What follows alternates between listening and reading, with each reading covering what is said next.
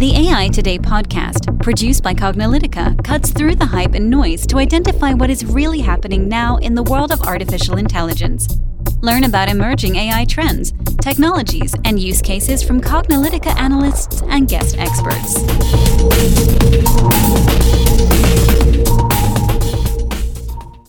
Hello, and welcome to the AI Today podcast. I'm your host, Kathleen Walch. And I'm your host, Ronald Schmelzer. Our guest today is Igor Perisic, who is the Chief Data Officer and VP of Engineering at LinkedIn. Hi, Igor. Thank you so much for joining us today. You're welcome. Yeah, thank you, Igor, for joining us. We'd like to start by having you introduce yourself to our listeners and tell them a little bit about your background and your current role at LinkedIn. Uh, certainly. So, I guess from an education perspective, I grew up in Switzerland and have an undergrad degree in applied math from EPFL, which I then follow up with graduate studies in statistics in the US. So, by education, I'm a statistician. And then early on in my career, I just pivoted to the to the industry. And since then, I was essentially involved, which was originally called, let's say, applied statistics, then data mining, then machine learning, then data science, and now AI. So I guess it's kind of depending on what it was at that time. The label just changed. The funny thing here, though, is that at the beginning, when I started into that domain, it didn't have a label. So people didn't really understand what I was interested in doing or what I was doing. So they would always pivot back to statistics and say, oh, you're doing stuff like the Census Bureau or FDA drug approvals, et cetera, et cetera. And it took a while to sort of register. In this sense, from the beginning in my career, I was always interested into leveraging data to provide or to enhance individuals' ability to do their job and to achieve more. Today at LinkedIn, I'm the Chief Data Officer and the VP of Engineering. I've been part of the engineering organization from the beginning because I'd like to build things. And uh, my responsibility then on the engineering side, it's everything that covers the data spectrum from online to offline distributed systems that allow us to store data. Think about storage systems with different semantics to let data flow from one service to another one. Things like Kafka, which we invented and open source at LinkedIn, to other big systems that let us manipulate that data at scale. Think Hadoop, Spark, TensorFlow, etc., etc. And then on top of that infrastructure and these platforms, my teams are responsible for all the AI that enables us to deliver a personalized experience to our members. And on the chief data officer side, I'm responsible to make sure that we use our data in a responsible fashion according to the terms of the services, but also to regulations. So I kind of sit between product, legal, and engineering to make sure that we are all on the same page and that information and communication flows across so that everybody's consulted and making sure that knows what's happening. Yeah, excellent. Well, you know, the interesting that you mentioned, you know, data science as sort of both the profession and and sort of as a role has really emerged quite a bit. Most very recently, and you're right, it's interesting. People you know, when you look at so trying to understand, do a little data science one on one, you're like, there really isn't very much. A, you'd think there'd be a well established definition. And, you know, some people look at it from the statistics probability perspective primarily or data analytics perspective. Some people look at it from the data management perspective and say it's mostly data and a little bit of science. And some people, so it's kind of interesting, all that. But the chief data officer role also is fairly yeah. a, a new thing. But, you know, of course, we've been dependent on data for decades, you know, ever since we've had data, right? Correct. So, but all of that also mm-hmm. changes through time.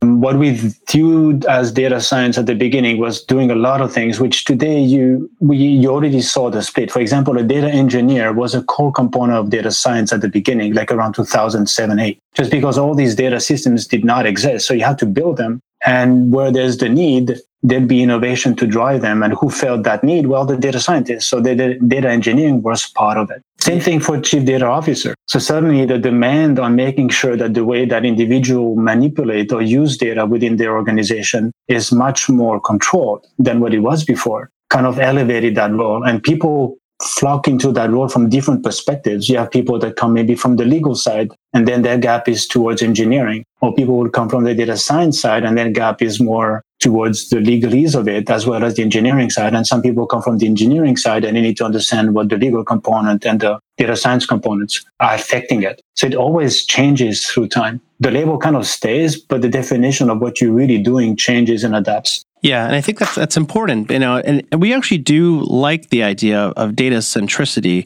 understanding data and the role of data at the C level, which means that it has visibility at the highest, most strategic level of the organization. traditionally maybe people have thought of it as a component of the information officer's role, the technology mm. officer's role. So that's really good to kind of hear your perspective on, especially at LinkedIn. Oh. So, uh, one of the other things people may not be aware of, you know, so obviously one of the things we're going to try to do with this data is trying to get more insights and, and use data to train systems for machine learning to apply to a wide range of applications. And so, you know, LinkedIn in particular uses AI in many ways that maybe perhaps users may not be aware of on a daily basis. So, can you give us some sort of insights and outline of the many different ways that LinkedIn is applying AI and how it's enhancing the user experience? Uh, sure. So we leverage AI at LinkedIn always in the context of our vision. Our vision is to create economic opportunity for every member of the global workforce. And within that space, we've described AI as being the oxygen for LinkedIn. It's really embedded just about everywhere. If you think about creating economic opportunity at the scale that we want to create it, we have roughly 675 million members on the platform, and there's roughly nowadays, I'm not too sure how many jobs anymore, but it's in the millions as well.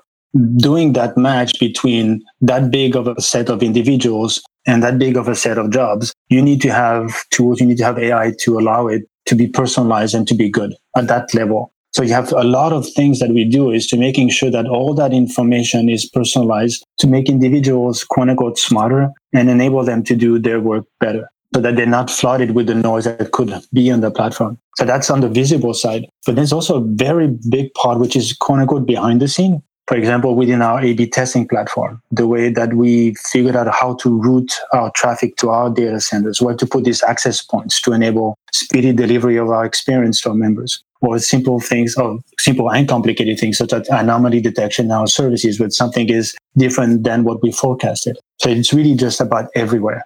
You know, that's really interesting because I think that people sometimes only realize what they see. And I'm sure that right now, people are leveraging LinkedIn quite heavily with everything that's going on. Increasingly, regions around the world are applying new data privacy regulations. We have GDPR in the European Union, and California recently enacted California's Consumer Privacy Act. So, how is this impacting?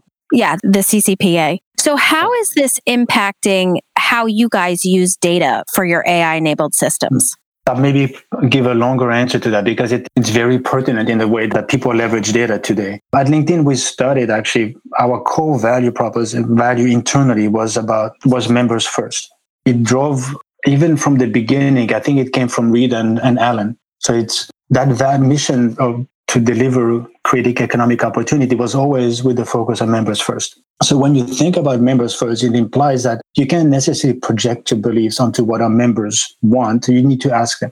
Even before GDPR, we had a concept which we call the three C's to ensure this. And essentially, it's, we believe that we need to provide clarity to our members about what we're going to do with their data. We need to be consistent with what we say we're going to do, and we need to give them control over it. So three C's, clarity, consistency, and control. So in that context, we did approach GDPR more as an opportunity to reinforce our commitment to data privacy for all our members and to kind of accelerate tooling and scaling processes. An interesting point to highlight is data subject rights under GDPR are available to all our members globally, irrespective of whether you're part of the European Union or not. We just felt that it was the right thing to do. And with respect to AI and data science, it did impact a little bit in some places. Because now, if you want to have access to some data and you don't necessarily have automatic access to it, you need to ask permission, which means then we're going to look at does it fit our terms of services and what our members expect? And if it doesn't, then you won't have access to that. Therefore, you won't be able to use it. So we need to be much more rigorous upfront. But internally, it's really well understood and acknowledged because we felt from the beginning that it's our job actually also to protect our members' data. And it doesn't necessarily, it's not necessarily the responsibility of just one individual or a specific team. It's all our joint responsibility to make it so. Yeah, this is really very interesting, and and we've been talking about because it's because it's a very complicated gray area with regards to training data and machine learning models that have been built on training data with respect to using personal information to train that data. So while you know the machine learning model may not have personally identifiable information specifically about you, when I built, say, a product recommendation system or some sort of matching or, or, any sort of predictive analytics thing where I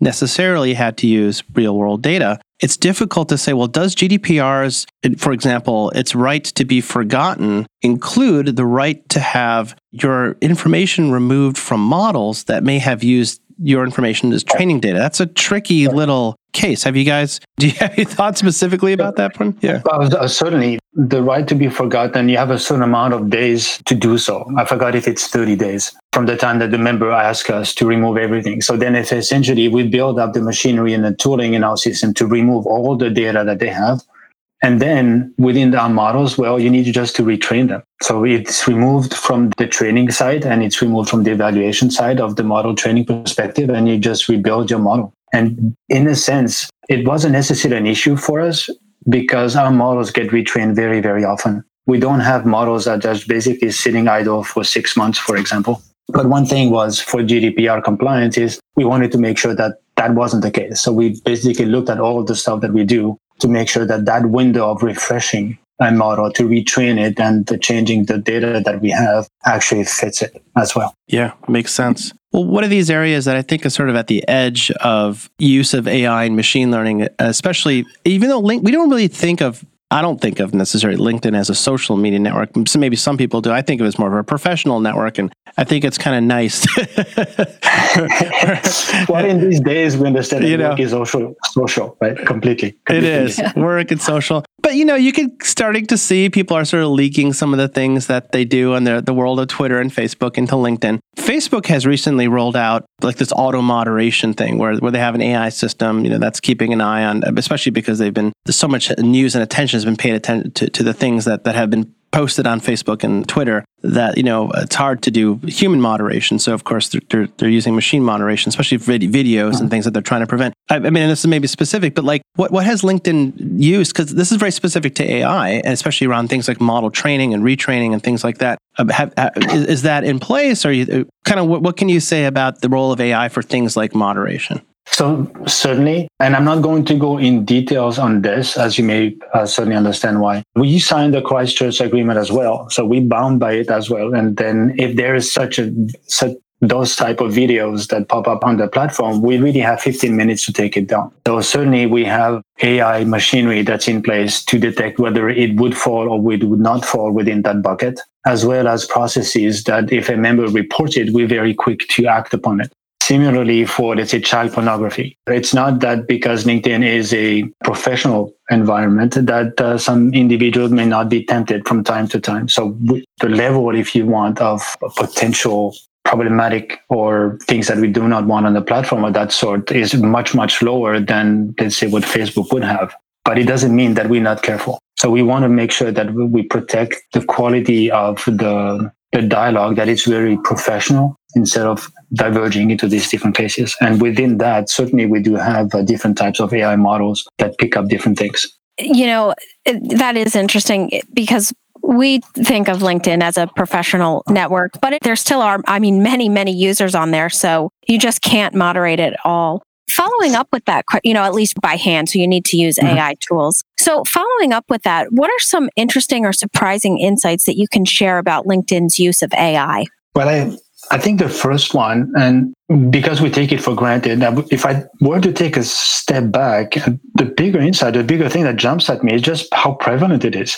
I mentioned some example, and I just mentioned that we view it as the oxygen at LinkedIn. But the interesting thing to understand is that it wasn't necessarily given from the beginning. I've been at LinkedIn for a bit more than 12 years. It wasn't suddenly that 12 years ago everybody said, oh, you need to use AI. So it gradually got embedded into a lot of our members' experiences. And one of the reasons is that over a longer period of time, AI will always provide more value to our members than simple rules that you can put in place. So you may look at any metric internally that proxies for the value that you're providing to a member. And over time, AI would dominate a thing that you may want to put in place. One cool example from the early days. If you remember, LinkedIn used to be the butt of jokes in late night shows. That's maybe six, seven years ago, essentially about email spam. We even had a Homer Simpson cartoon about it, which I would not say on which one it was. Yeah, I'll let you the pleasure to discover it. And it took a little bit of convincing to, to put a framework in place that would gradually look at modeling the entire ecosystem and put a nice multi-objective framework in perspective. And part of that objective function was to optimize for less complaints, which over time actually worked really well to the point that today we're not the butt of jokes anymore about spamming our members. And the interesting thing that also translated then later on when we moved to more of a mobile platform in the sense that now it's not necessarily email, but it might be notification. Then if I look at, like, and I can go on forever on it, but let's, let's from the mundane side to the arcane side, I think on the mundane side, people think about, oh, it's, people usually think about AI about cool recommendations and here or there. But at the bottom of it, of what we do at LinkedIn, uh, we standardize our vocabulary. So LinkedIn has created the economic graph in order to enable us to create the, to deliver on our vision and mission. And the economic graph, think about it, it's roughly 675 million members. It's millions of companies. It's millions of jobs. It's millions, it's thousands of skills. It's thousands of education institution and pieces of knowledge. But all of this is kind of raw data, unstructured form. And their AI actually helps us to standardize it. An example is we have roughly 160 million title variations, which we standardize to roughly 24,000. Then AI allows us to figure out what are these uh, fundamental core vocabulary when you describe a job, when what company you're talking about, what skill are you talking about, what the, the, the geography, etc., etc. And then that fuels all our, let's say, AI pipelines and our product offering. For example, when you do a search and you're looking for a job in a given geographical area, if you don't standardize and it's all random strings, it's really hard to navigate that search results. But that piece of AI, if you want, really funnels throughout our members' experiences. And on the arcane side, that today, uh, given my role, I guess, the thing that actually fascinates me is the whole AI infrastructure space.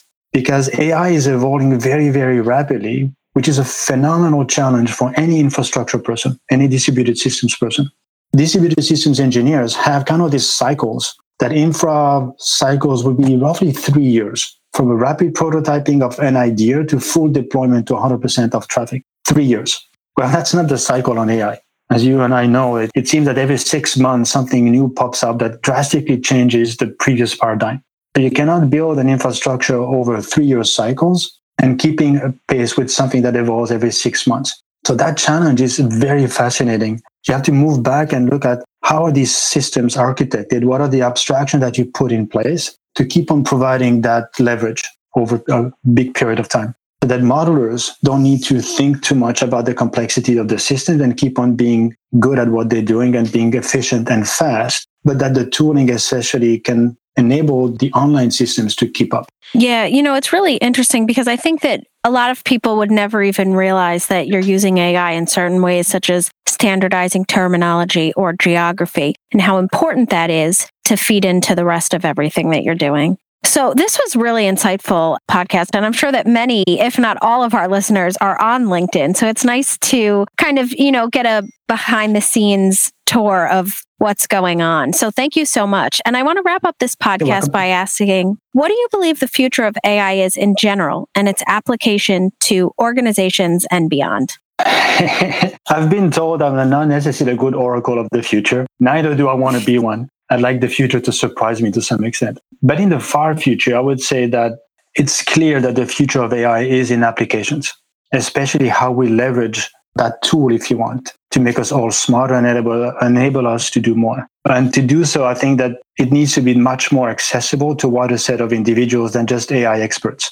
That AI becomes more of a plug and play and kind of a click, click, click driven interface, if you want. And you can already see that. For example, cloud providers are providing big platforms. You have Azure ML on Azure, you have SageMaker on AWS, you have AutoML on GCP. And the whole idea is to lower the barrier of entry. And because it's application driven, then you have really cool things that pop up. There was this example about a cucumber sorting from a Japanese systems engineer that built it to help his parents sort through cucumbers on the cucumber farm. I would have never thought of that as an application of AI, but there it is. And it makes sense. It allows his parents to be more efficient in the way and not spending hours in sorting their cucumbers, which is a task that they need to do. Then I think the future also is we need to spend much more time still on the ethics of it all. I think we as a profession has, have started to pick it up, but we need to be much, much, much better three years ago, if you were talking about ethics or the ontology of ethics, people would have looked at you and said, "What are you talking about? This is an AI conference. We're talking about methodology, technique, etc., etc." But if application is what is going to drive it, then we need to think about it much more carefully. If we're doing again we're doing much better than in the past but we still have lots to do it seems that you have a lot of ai principles that are put in place i think they're roughly almost close to 90 now but it has to come from down from being just principles to what people internalize as they're building things with it yeah, I think that's really important. I mean, we've definitely seen the conversation around ethics and responsible AI and transparency and these other issues all sort of come more to the fore, especially when we're seeing AI being used more in our daily lives for everything from facial recognition and predictive analytics to things like loan decision making and, you know, mm. automated moderation even. People wonder like, okay, well, you know, we, in order to train these systems, in order to trust these systems, we need to have this sort of understanding and there needs to be more emphasis on sort of the social and ethical and responsible part. So you're definitely yeah, definitely in the, the mainstream of, of all that. So mm-hmm. when I thought about ethics uh, the, uh, some years ago, when I when I thought about that entire space, I also wanted to make sure that in the end, you always have someone who's coding it, who's developing it, who's creating that that application. And, and, I wanted to make sure that that individual who's doing this thing is ready for the consequences or the, the unintended consequences of what he's, he or she is doing. And the only way to do so is to actually really think about it. You're never necessarily going to get an explicit answer. This is right, this is wrong, or maybe, but you need to think about it. You need to ask yourself those questions. Because if you don't, and something bad happens about it, I'm not too sure how you're going to be able to deal with it. Exactly. Yeah, I think that's great. Well, I think that may, may be something we can uh, discuss further. We have, for those of you that are listening, we have our bonus episode. So you should definitely tune into that. So, Igor, thank you so much for joining us on this podcast. We've enjoyed having you as a guest, and we hope our listeners have found a lot of value in all the great stuff you've contributed today. You're more than welcome.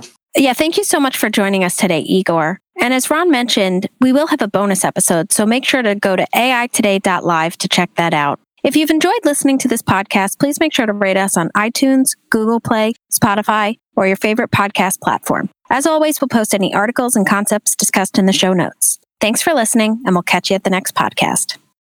And that's a wrap for today. To download this episode, find additional episodes and transcripts, subscribe to our newsletter, and more, please visit our website at cognilytica.com. Join the discussion in between podcasts on the AI Today Facebook group and make sure to join the Cognilytica Facebook page for updates on this and future podcasts. Also, subscribe to our podcast in iTunes, Google Play, and elsewhere to get notified of future episodes. Want to support this podcast and get your message out to our listeners? Then become a sponsor. We offer significant benefits for AI Today sponsors, including promotion in the podcast and landing page, and opportunities to be a guest on the AI Today show. For more information on sponsorship, visit the Cognilytica website and click on the podcast link. This sound recording and its contents is copyright by Cognilytica, all rights reserved. Music by Matsu Gravas. As always, thanks for listening to AI Today, and we'll catch you at the next podcast.